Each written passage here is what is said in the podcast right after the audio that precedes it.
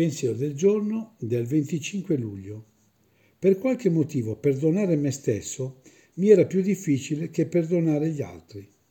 Con me stesso ero sempre più severo. Da me stesso mi aspettavo di più e di meglio. Era più facile giustificare gli evidenti errori degli altri. Nella mia mente andava bene se gli altri erano esseri umani, ma io no. Sembrava che avessi delle aspettative altissime su me stesso e che sentissi di dover essere il migliore e di fare sempre il meglio. Era facilissimo criticare me stesso e le mie azioni. Ho imparato a perdonare me stesso. Non posso perdonare davvero gli altri se non perdono me stesso. Quando perdono me stesso, trovo il coraggio di ricominciare Ora so che non sono tenuto a essere perfetto. Che sollievo. Meditazione del giorno.